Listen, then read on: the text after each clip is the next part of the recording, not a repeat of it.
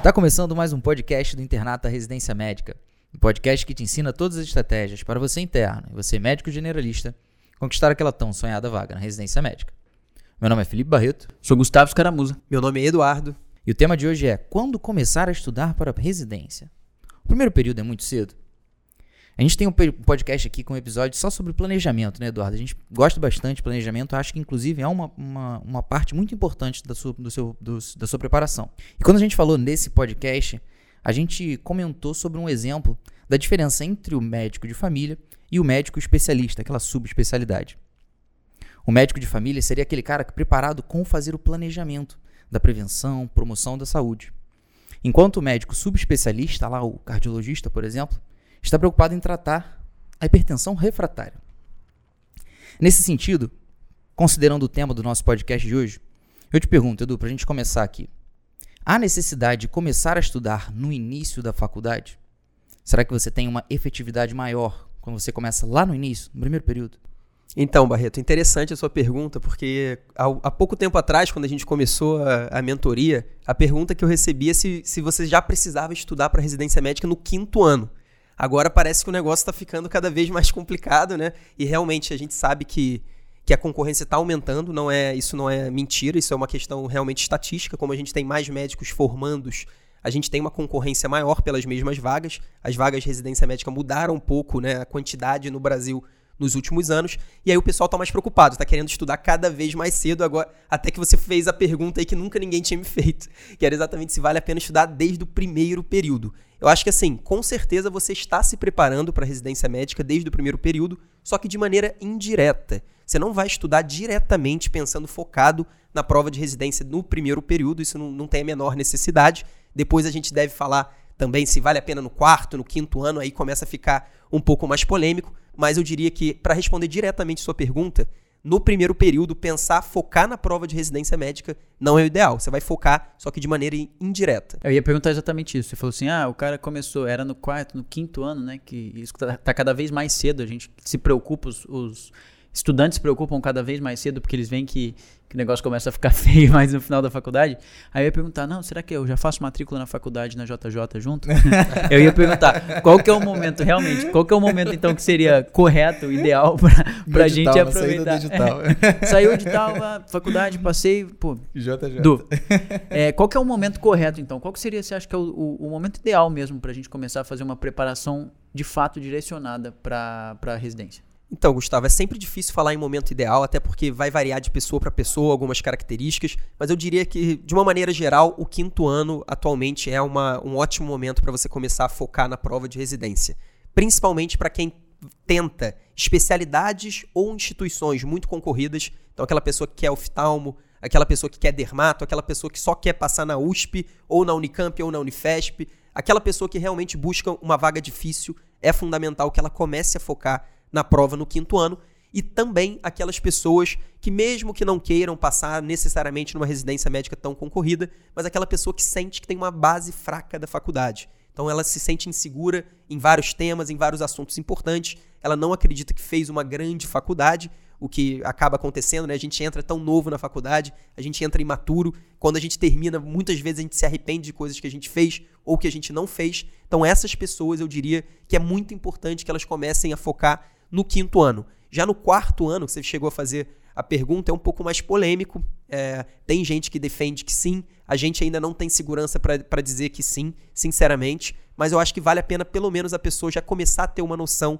do que, que é uma prova de residência, como funciona, as cinco grandes áreas, quais são os, os assuntos mais cobrados de uma maneira geral. Eu acho que começar a ter uma noção da, da prova de residência é muito bom no quarto ano, principalmente porque aumenta a motivação da pessoa começar a estudar no quinto. É, eu acho muito maneiro que, que ele coloca no quinto ano, eu acho que tem alguns motivos é, por isso, né, por essa razão de começar no quinto ano. E dois deles que eu acho que vale muito a pena é que justamente você começa o internato, né? é, isso já você já passou pelas matérias, pelo ciclo profissional e consegue é, ter noção do, da, das grandes áreas e tudo mais. Fora que a pessoa que teve uma base não muito sólida na, nessa preparação do, do ciclo profissional, o curso preparatório acaba ajudando ele a aproveitar mais do internato e dar mais base teórica. A gente, e, e, a gente sabe que isso é uma, um grande buraco, né? um gap enorme da educação médica no Brasil em alguns aspectos, que é justamente não preparar muito bem o aluno para começar o internato. Então, o, o, medo do cara terminar a faculdade não muito bem preparado já começa um pouco mais cedo, né? Se o cara não começou o internato, claro que a insegurança do internato existe, todo mundo, a gente já passou por isso. Mas o cara que começa o internato com uma base sólida faz com, certeza uma diferença absurda no, no final na, na, graduação, né? É, é, você falou bem interessante, eu concordo em parte com o que você falou, mas eu discordo de um ponto. É, eu, eu vejo muita gente, você tem razão quando você fala isso, muita gente entra num curso preparatório buscando é, recuperar uma base teórica de medicina que ela não tem. E que não é a ideia original. É, na verdade, eu acho que a pessoa, quando ela entra em qualquer coisa, ela tem que ter muita clareza do motivo pela qual ela entrou. Então, se ela está entrando num curso preparatório no quinto ano para se preparar para a prova de residência, eu acho excelente, porque ela Fantástico. vai incluir. O planejamento dela é esse. Então, ela sabe exatamente o que ela vai buscar ali, ela sabe os objetivos e o passo a passo que ela vai ter. Agora, se ela entra num curso preparatório, só que ela não sabe se ela está entrando para passar na prova de residência, ou porque ela está com a base ruim da faculdade e ela está insegura para começar o internato, ou ela está entrando só porque está todo mundo entrando junto com ela. Então, quando a pessoa entra dessa forma, provavelmente ela vai desengajar, ela vai parar, vai largar o curso no meio. E aí eu não estou falando só de outros cursos, a gente vê aqui também dentro da JJ algumas pessoas que entram meio perdidas, caem meio que de paraquedas no curso, talvez porque uma amiga falou que é excelente. Se essa pessoa não tiver realmente a motivação dentro dela, do planejamento mesmo, eu estou me preparando para a minha prova de residência médica, no caso, no final do ano que vem, se ela for do quinto ano, e eu vou focar nisso, se ela não tiver essa clareza ela vai ter dificuldade. E aí, se é, para aquela pessoa que sente que tem uma base ruim, está insegura para entrar no internato, eu diria que a melhor forma de você ganhar segurança em medicina é praticando medicina.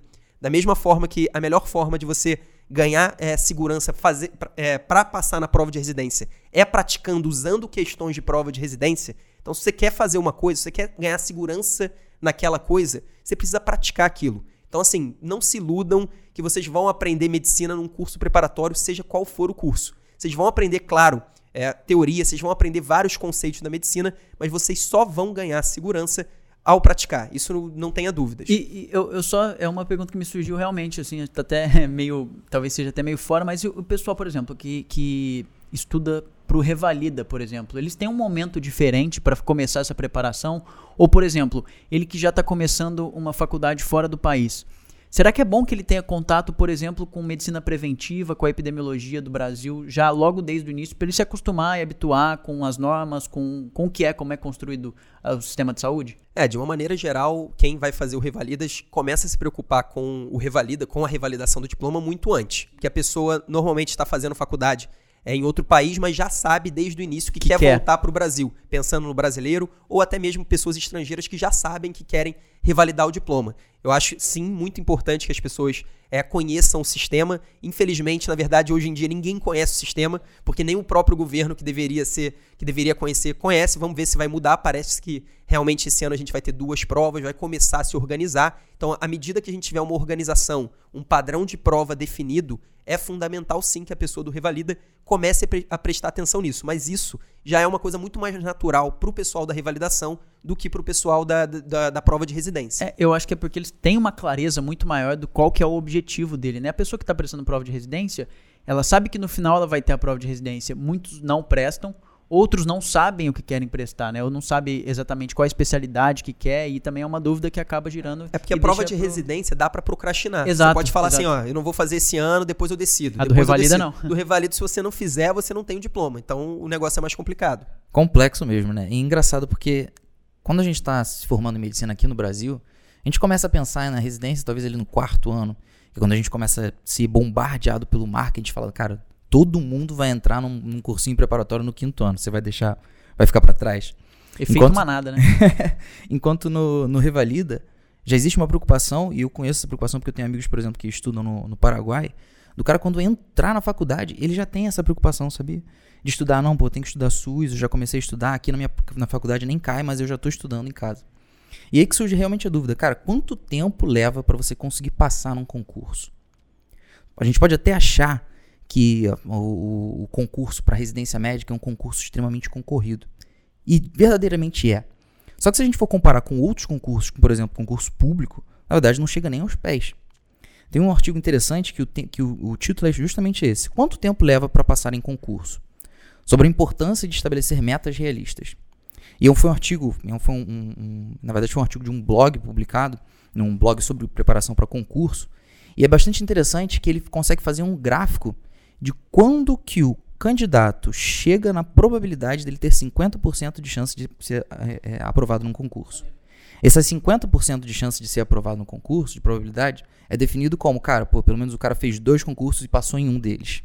E aí eles avaliaram, por quanto tempo esse cara estudou por semana, sacou?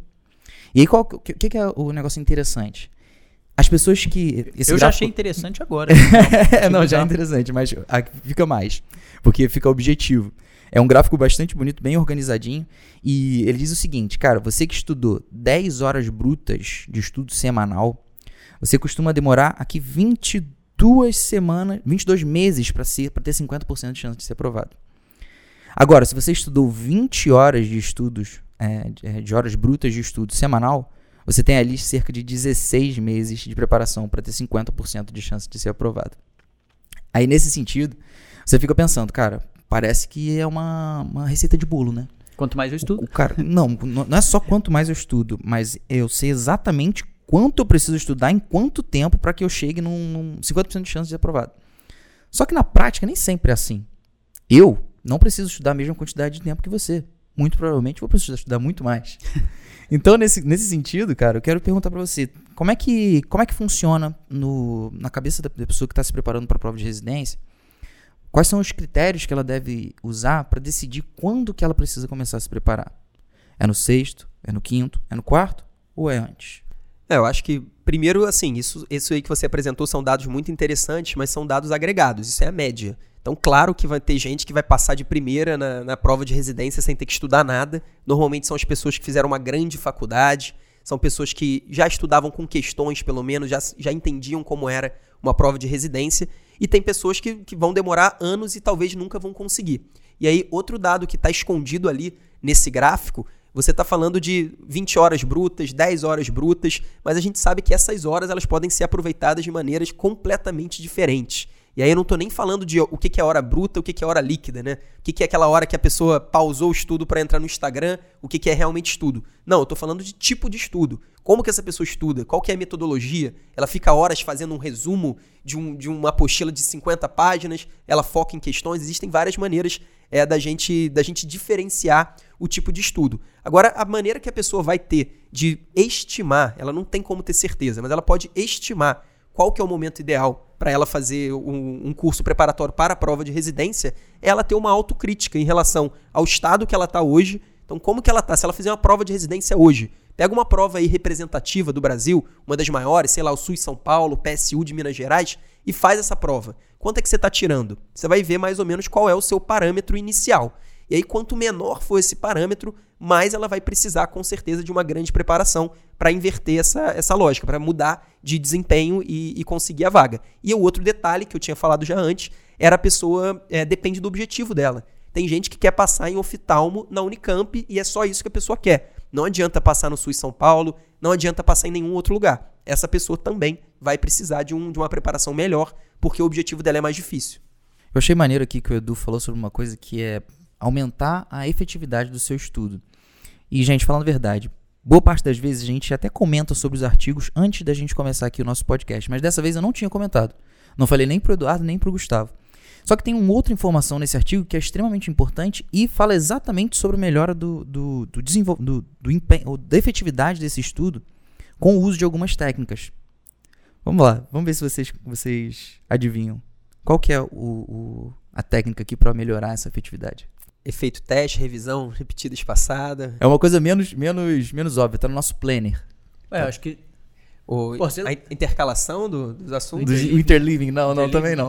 É Cara, uma coisa saber bem por, simples. Saber por que, que você está estudando. Porque é importante também, mas não é o que está aqui. Que que as, é? metas. metas. Ah, metas. As metas. Sabe por quê? Olha que informação maneira. Ele fala assim, ó, por exemplo, o candidato com 14 horas brutas semanais atinge o um nível de aprovação com metas em torno de 19, me 19 meses. E sem metas em 38 meses. Os outros gráficos que ele apresenta mostram o seguinte: o cara, quando tem meta, ele possui uma, uma, uma consistência de estudo muito maior. Enquanto o cara que não tem meta, ele fala, pô, cara, hoje eu vou estudar quanto der. Amanhã não tenho meta, eu não deu para estudar, eu não estudo. Ele faz uma variação muito grande. Isso faz com que, apesar de ter aquelas horas brutas semanais mais ou menos iguais, na prática, o dia a dia, a consistência, o toda hora ele estudando e vendo aqueles conceitos, é o que fez bastante diferença. É, isso aí, sem dúvida. As metas, elas são fundamentais para manter uma, uma constância, uma consistência. É, a, gente, a gente sempre conversa, né? Que os nossos dois únicos objetivos com nossos alunos são melhorar a consistência dele no estudo, que é exatamente isso. A gente coloca metas, é, ele sabe exatamente o que ele tem que fazer toda semana. E o outro objetivo é exatamente melhorar a qualidade, melhorar a produtividade do estudo. E aí que entram aquelas técnicas que a gente tentou adivinhar aqui de revisão repetida espaçada, a gente falou umas 10 técnicas e não E- conseguiu e não terminar, todas. É verdade. E, quando, e- e tá- quando a gente começa a pensar em relação a estudar logo no início da, da faculdade, a gente sabe que a base é montada aí, né? Nos primeiros anos e tal, a questão da adaptação, de aprender a como estudar ou a, a ver o que, que é importante, o que, que não é. Tava vendo aqui que tem uma questão da, da Unifesp de 2015 que fala, ah, paciente com 79 anos, diabética, é, com uso irregular de medicação, ela entra com, com quadro de dispneica, levemente hipotensa, é, taquipneica taquicárdica, com as extremidades frias, cianóticas, e tem uma ausculta com uma estertoração crepitante bilateral até terço médio e ausculta cardíaca com, com ritmo de galope. E pede o provável diagnóstico. A gente coloca a, a resposta como edema agudo de pulmão e a gente vê que nessa questão especificamente ele cobra conceitos de semiologia, que são conceitos do ciclo básico, né? É, os- esse conhecimento do ciclo básico, ele ajuda diretamente na preparação da residência? Você acha que é importante a pessoa ter um filtro, conseguir entender, conseguir se planejar ou direcionar o estudo a partir daí? É, eu acho que sim, o ciclo básico tem vários assuntos importantes, outros assuntos questionáveis, inclusive semiologia. É, é, é um ciclo básico já quase chegando no Quase ciclo no clínico, clínico. mas talvez seja o mais importante de todos. Com certeza vão ter questões de prova de residência que vão cobrar conceitos de ciclo básico. Então tem questão, por exemplo, que vai cobrar só anatomia. Farmacologia Quer também. saber qual que é o ramo da artéria tal. Ou artéria tal é um ramo de qual artéria? Ou a veia. Existe esse tipo de questão, existe farmacologia, que é, uma, é outra matéria fundamental do ciclo básico. Essa é uma matéria fundamental realmente. Fisiologia, às vezes, tem também algum conceito. Mas assim, é, voltando naquele ponto da clareza, no ciclo básico, a pessoa que está no ciclo básico, ela não está estudando para a prova de residência. Ela está estudando para ela aprender medicina. E, cara, você ter conceitos médicos, informações médicas, você ter uma cultura médica boa, então você saber as principais coisas. Por exemplo, pô, a semiologia de um edema agudo de pulmão é fundamental. Isso não é só fundamental na prática, não é só fun- fundamental na prova de residência. É fundamental para qualquer coisa. Então, fazer uma boa faculdade vai te ajudar tanto direta numa questão como essa, essa questão nem tanto, mas uma questão realmente direta de anatomia, que pergunta exatamente um conceito anatômico. Isso pode te ajudar diretamente e pode te ajudar também indiretamente em vários momentos. Não, e no, e no, no ciclo básico a gente tem um monte de atividade extracurricular também, né? Principalmente quando a gente está falando de, de monitoria, estágio, pesquisa, pesquisa, extensão, ou fazer, enfim, é, projetos sociais também, que tem muita gente que faz no início da faculdade, né? Que eu, que eu, acho, eu particularmente acho muito legal. Liga, liga acadêmica. É, as ligas e, tu, e enfim, N, N atividades extracurriculares. Elas ajudam também. Ah, por exemplo, a gente tem o PSU, né, de Minas Gerais. É, existem outras situações onde isso ajuda, além de contar mesmo na hora de fazer uma avaliação curricular? Ah, essa é uma, uma pergunta interessante que você fez, porque muita gente vem me perguntar, só que a pessoa está no sexto ano da faculdade e vem me perguntar: Eduardo, vale a pena eu entrar numa liga, eu fazer uma monitoria, eu fazer uma pesquisa para aumentar a minha nota de currículo? Então, nesse momento, no sexto ano, eu não acho que vale a pena. Por quê? Porque a pessoa vai gastar um tempo enorme para fazer um uma monitoria, um tempo enorme para fazer um artigo científico, e se ela fizer isso só por causa da pontuação da prova de residência, Não vale, né? não vale a pena vale porque esse tempo que ela vai gastar, ela poderia usar estudando, garantindo nota na fase na primeira fase, na segunda fase, se tiver segunda fase do concurso, e isso sem dúvida vai gerar mais resultado para ela. Agora no ciclo básico, que foi o que você perguntou, primeiro ano, segundo ano, esse é exatamente o momento para a pessoa fazer isso. E eu acho que não só para prova de residência, né? É muito pouco você fazer uma monitoria pensando na pontuação da prova de residência. Você, você deve, eu, eu realmente recomendo que as pessoas façam para elas aprenderem mais medicina, adquirirem realmente conhecimento, cultura médica, que vai ser fundamental. É, fora que é, que é um, um gap complicado, né? Porque, por exemplo, se a pessoa quer fazer o PSU, que tem essas atividades extra aqui que contam, né, bastante. É, se ela soubesse antes, lá no início, que ela queria isso, é, agora até voltando à analogia de, do, do pessoal do Revalida, que eles já entram sabendo que eles vão ter que prestar e voltar, já é um negócio, tipo, pon- pontuado ali. É, é- é fim de papo, né? Ponto. É, o pessoal às vezes não sabe que ah, eu vou querer prestar o PSU. Porque se ele tivesse esse tempo e soubesse desde o início, com certeza ele teria se planejado e se preparado de uma outra forma. É, no caso do PSU, como é uma prova praticamente única em Minas, tem outras, mas assim, é a principal disparadamente, o pessoal normalmente quando eles entram, não- talvez não no primeiro ano, mas, Mas logo no início da faculdade já- eles já, acabam ficando sim. sabendo disso. Eles sabem que o currículo tem um peso grande. E assim, a pessoa que está entrando hoje na faculdade, não sei se daqui a seis anos o PSU vai estar da mesma maneira. Exato. Então, assim, não tem garantia, mas a pessoa já sabe que é possível que, que tenha esse peso maior, e aí vai valer mais a pena ainda ela buscar outras, outras atividades. Tem outra questão também, porque a gente está falando sobre estágio, monitoria, pesquisa, tudo para, beleza, melhorar a sua preparação para a prova de residência. Mas a gente não sabe para onde que a vida vai levar a gente, né? Eu, a gente falando sobre isso, eu lembrei, cara, da minha história com, com minha história, minha, do Barreto e do Gustavo. Você lembra onde a gente te conheceu? Na sétima enfermaria. E por que, que a gente te conheceu na sétima enfermaria? Porque ambos nós dois éramos monitores de semiologia clínica médica. E a gente vivenciou ali, pô, conheceu o Eduardo, naquele momento a gente nem ficou tão próximo, conhecia, se conversava tal, vinha um paciente ou outro. Mas aí, anos depois, a gente teve a oportunidade de novo de participar junto aqui num projeto que é uma das coisas que a gente mais gosta de fazer hoje em dia, que é trabalhar com educação médica. Talvez se a gente não tivesse participado da monitoria, a gente não poderia estar aqui fazendo o que a gente gosta de fazer. É, eu acho que, cara, atividade extracurricular, eu falo isso sempre pra quem me pergunta. Cara, é, o- a pontuação para a prova de residência é apenas um bônus. É. Você tem que fazer atividade Porque, porque extracurricular você gosta. porque né? você quer, porque você acha que vai ser importante pra sua carreira em algum momento. É isso. Você fazer só pra prova de residência pra você ganhar 1% a mais, eu acho muito pouco. Se for por isso, é melhor estudar pra prova, estudar teoria que você vai aprender mais. É, e a gente fala de atividades aqui que influenciam diretamente, né? Por exemplo, as atividades extra- extracurriculares, ela tem um, um, um impacto direto, né? Porque elas realmente contam ponto ali no final, na hora de avaliar o currículo.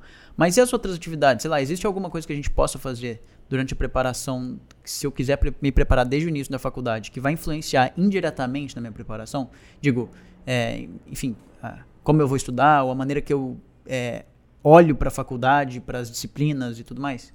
Eu acho que tem sim, e talvez seja o ponto mais importante. É, é o que eu recomendo normalmente quem, quem pergunta lá no Instagram, no direct. Ah, tô no segundo ano da faculdade, o que, que eu faço pra me preparar pra prova de residência? Como eu falei, eu acho que é muito cedo pra se preparar diretamente. Mas não é muito cedo, pelo contrário, é até tarde. O ideal era que a gente aprendesse isso na escola. A gente tem que aprender a estudar com alta produtividade.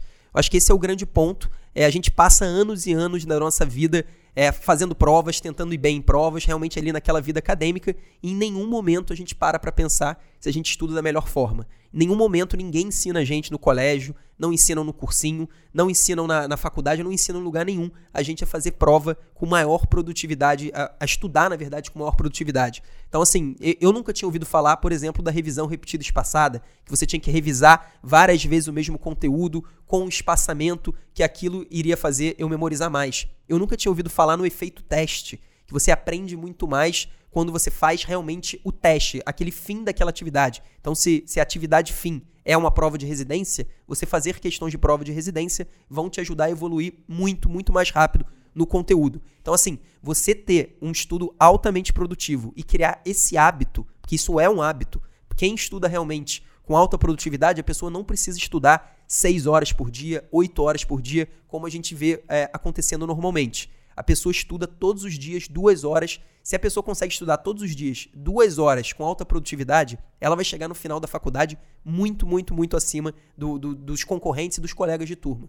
Para evitar que a gente não. não- é, infelizmente a gente não aprendeu isso tão cedo, né? Pra gente começar tão cedo. Mas que bom que a gente consegue ver isso hoje e passar pra muita gente olhar, né? É verdade. pra acompanhar. é verdade. Maneiro, cara. Falando nesse sentido de técnica de estudos, eu trouxe um, um trabalho aqui bastante interessante foi publicado por Dunlowski em 2013. E olha que, olha que louco, foi citado mais de 1.700 vezes desde 2013. É uma coisa bastante importante, né? É publicado numa revista de psicologia. E nesse trabalho ele descreve várias técnicas de estudo e é interessante que ele compara sempre com o placebo e o grupo que fez essa técnica, o quanto que ele realmente conseguiu melhorar da sua capacidade. Existem diversas técnicas aqui, são mais ou menos 10. Tem interrogação elaborativa, é, autoexplicação, utilização de mnemônico, utilização de imagens, releitura, o efeito teste que a gente tanto fala. E o que é bastante interessante nesse artigo, não vou descrever ele inteiro aqui porque ele é realmente bastante grande, é que não existe um dogma que sirva para todo mundo, sabe? Não existe um, uma, um tamanho que, que caiba, uma verdade absoluta que caiba para todo mundo. Ele diz que, na verdade, deve, deve avaliar o, as características da pessoa, as características do tema que está sendo abordado, às vezes até mesmo o momento que, isso, que aquilo está sendo feito, para que se decida qual realmente é a melhor forma de aprender aquele conceito naquele momento para aquela pessoa. É, tem muito de perfil de aprendizado, né, que a gente tem que avaliar, como que a pessoa consegue é, reter mais informação. É, tem realmente muita coisa. A individualidade da pessoa. Inclusive tem uma aula do professor Haber né, sobre perfil de aprendizagem para a pessoa realmente aprender como que ela é, aprende da melhor maneira.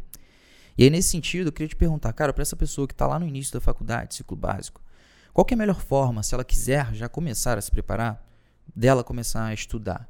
Qual é o melhor material? Se ela tem que ir para videoaula, se ela tem que ir para assistir às aulas da faculdade, se ela faz questão, se ela não faz, se ela faz flashcard, qual é a melhor forma? Eu acho que depende do objetivo dela. Eu acho que no início, o, o grande objetivo vai ser aprender a medicina. Então, assim, quanto mais tempo ela passar praticando a medicina, então se ela está em anatomia, ela está bem no início da faculdade, vai lá pro anatômico, vai lá olhar as peças. Qual que é a melhor maneira de você aprender realmente anatomia? É você olhando. Se ela tem um laboratório de fisiologia, um laboratório é, de, de, alguma outra, de algum outro tema, vai lá, participa mais, entra mais no conteúdo. Na, o laboratório de bioquímica, que, que na Unirio na minha época também não era lá essas coisas. mas na de qualquer... sua, na minha, nossa. Mas assim, a pessoa tem que realmente entender o que, que ela quer e a partir disso ela vai buscar é, algo que se encaixe com o objetivo dela. Eu acho que na maioria das pessoas vai ser aprender medicina. A minha, a minha sugestão é que a pessoa fique o máximo possível próximo da prática médica. Eu sei que muita gente gosta de pensar assim, não, eu vou ficar dois anos no ciclo básico, depois vou ficar mais dois anos no ciclo clínico, aí sim eu vou estar preparado para começar a ver a prática médica. Eu discordo bastante dessa, dessa visão. Claro que você não vai praticar, você não vai ser médico no segundo ano mas você vai estar próximo à prática médica, você vai estar enxergando as dificuldades do médico, você vai estar enxergando o que, que você vai ter que aprender, você vai estar anotando coisas para você estudar quando você chegar em casa. Então, quanto mais próxima a pessoa ficar da prática, mais ela vai entender quais são os problemas que ela precisa resolver. E aí, quando ela entende os problemas que ela consegue resolver, é muito mais fácil ela chegar na melhor forma. Porque ela se conhece, ela sabe como ela aprende melhor, ela sabe como ela vai fazer a pesquisa daquele tema. O grande problema é que, como a pessoa fica muito fora da prática, ela fica o tempo todo naquele estudo passivo, ela fica vendo uma aula na faculdade, depois ela chega em casa, lê mais um texto, tudo muito passivo, ela acaba não tendo ação no meio disso tudo, e aí o aprendizado é muito mais lento. É maneiro que o Edu falou sobre os momentos que a gente acha que a gente vai realmente virar médico, né? Porque realmente a gente tem essa cultura. Chega no final do sexto período, a primeira coisa que a gente faz é ir para um churrasco onde a gente se auto-intitula meio médico. Como se existisse um rito de, de, de passagem, passagem, que você realmente, naquele momento, você virou meio médico. Na verdade, não, né? Você vai se criando, construindo essa formação ao longo, ao longo do, da, da faculdade, ao longo de, inclusive, depois que você se forma. Só que tem uma coisa interessante, é que como a gente tem essa cultura de pensar em se preparar para a prova de residência cada vez mais cedo, uma das coisas que inclusive eu fazia, e outros amigos também, era quando eu tinha uma prova, por exemplo, de cardiologia, cara, eu pegava um material escrito, uma apostila de algum curso preparatório e começava a estudar por ali. No anseio de que, pô, quando eu chegasse daqui a dois, três anos, eu ia entrar realmente nesse curso preparatório, eu tivesse uma, uma capacidade melhor, fosse mais fácil aprender, porque teoria eu já teria visto aquele material. Você acha que essa estratégia é uma estratégia boa? Eu acho que assim, é, como, como eu falo, sempre você tem que ter o objetivo. E a gente está falando o tempo todo do objetivo de aprender medicina. Mas nesse caso, a gente sabe que tem um baita problema durante a faculdade, que a gente não só tem que aprender medicina, como a gente tem que se dar bem nas provas. E nem sempre significa a mesma coisa, né? Você se, você se dar bem na prova quer dizer que você aprende medicina. E eu diria que a melhor forma de você estudar para uma prova que você vai ter na sua faculdade é você vendo as provas que caíram nessa mesma faculdade nos anos anteriores. Sei se, você, se vocês estudavam também com as provas antigas, e aí eu não estou nem falando daqueles professores, é, sabe, aqueles professores que colocam a prova praticamente igual. Não estou nem falando disso, mas naturalmente, se o mesmo professor faz provas por anos seguidos, a prova vai tender a ter um padrão. Então, a melhor forma de você se dar bem na prova da faculdade é você vendo as provas dos anos anteriores. Se não for possível, é você vendo exatamente o que o professor está falando na aula. Porque esse professor é o cara que vai formular as questões. Ele dá uma aula, ele está falando os conceitos que ele acredita serem os mais importantes sobre aquele assunto. Então, nesse caso, sim, é fundamental você fazer um caderno, você ter um caderno bem feito sobre a aula do professor. E é interessante porque isso é, muda completamente no cursinho. Se você imaginar um cursinho de residência, você vai ter um professor que vai estar tá lá falando quais são os tópicos mais importantes de um tema. Só que esse não é o professor que vai fazer a prova. O professor é outro. A prova é feita por uma banca ou por várias bancas espalhadas pelo Brasil. Então essa é uma diferença muito importante que as pessoas não enxergam. Por isso que a aula na faculdade, ela é muito melhor para você aprender, para fazer a prova daquele professor, do que uma aula num cursinho. A aula no cursinho, o professor tenta te dar É um aquilo que é mais direcionamento mesmo. importante. Mas são várias bancas, não é ele que faz as questões. Já na faculdade, a aula do professor é muito direcionada. Então, assim, se, se a pessoa não tiver um material teórico é, adequado, não tiver livros texto, por exemplo, ela pode usar o material do cursinho. Só que ela pode usar, ela deve usar como uma consulta. Então imagina que ela viu lá no caderno, o professor enfatizou a importância sobre o tratamento da tuberculose. Claro que é importante. E aí ela não tem um material completo sobre aquilo. Claro que ela pode usar o material do cursinho. Mas assim, se ela fizer um estudo teórico, aquele estudo realmente muito longo, com o material só do cursinho, ela não vai ter direcionamento e vai acabar tendo um resultado pior do que aquela pessoa que estudou com o direcionamento que o próprio professor deu. Não, e fora que medicina é um curso que tem uma carga horária gigantesca. Todo mundo sabe disso. O MEC, que é o que, que, que regulamenta as cargas horárias dos cursos superiores do Brasil, coloca como carga horária mínima para o curso de- medicina de 7.200 horas, distribuído em seis anos.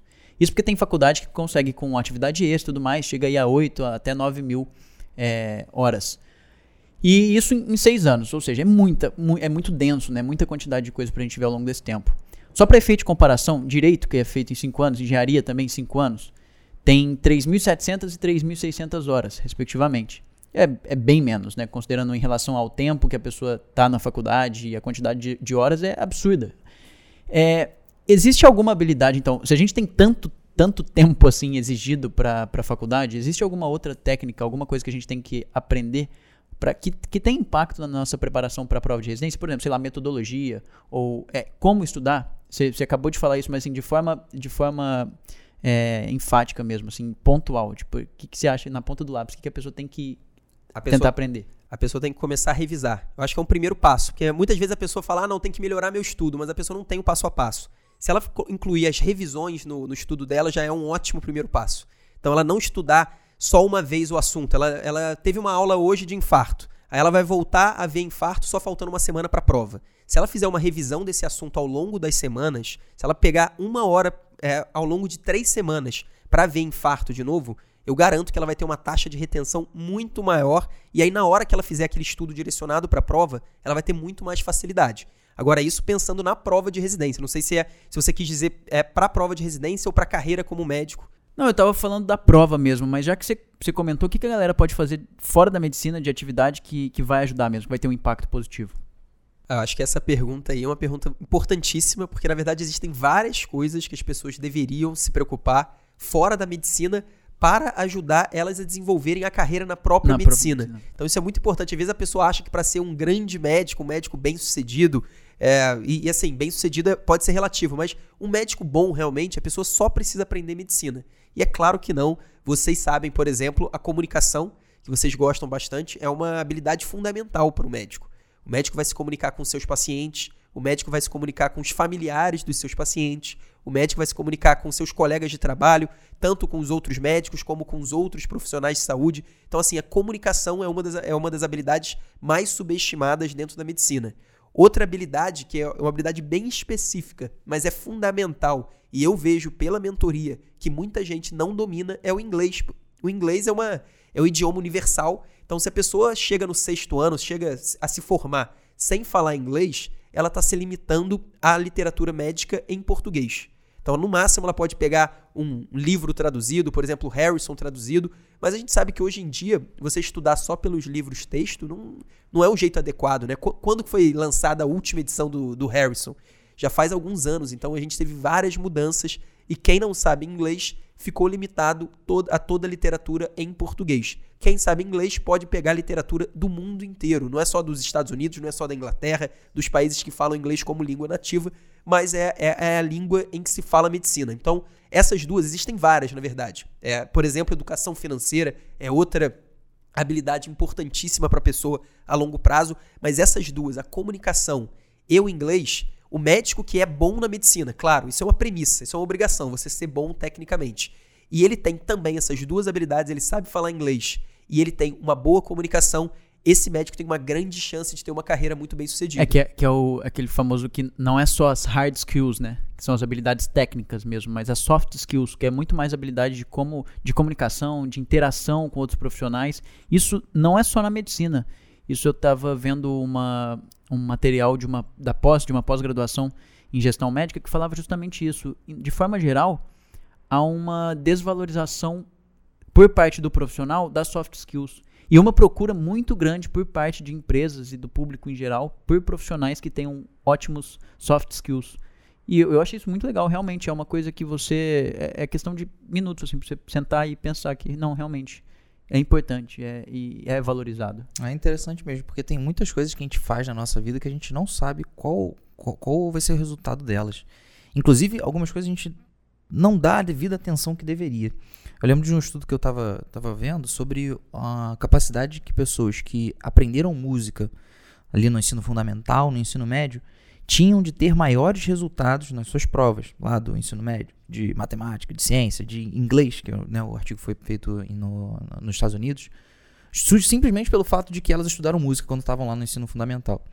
E assim, não é um artigo pequeno, não, uma corte com mais de 100 mil alunos estudados. Então, realmente, assim, Existem várias formas da gente aprender mais, melhor, algumas delas mais diretas e outras delas bastante indiretas.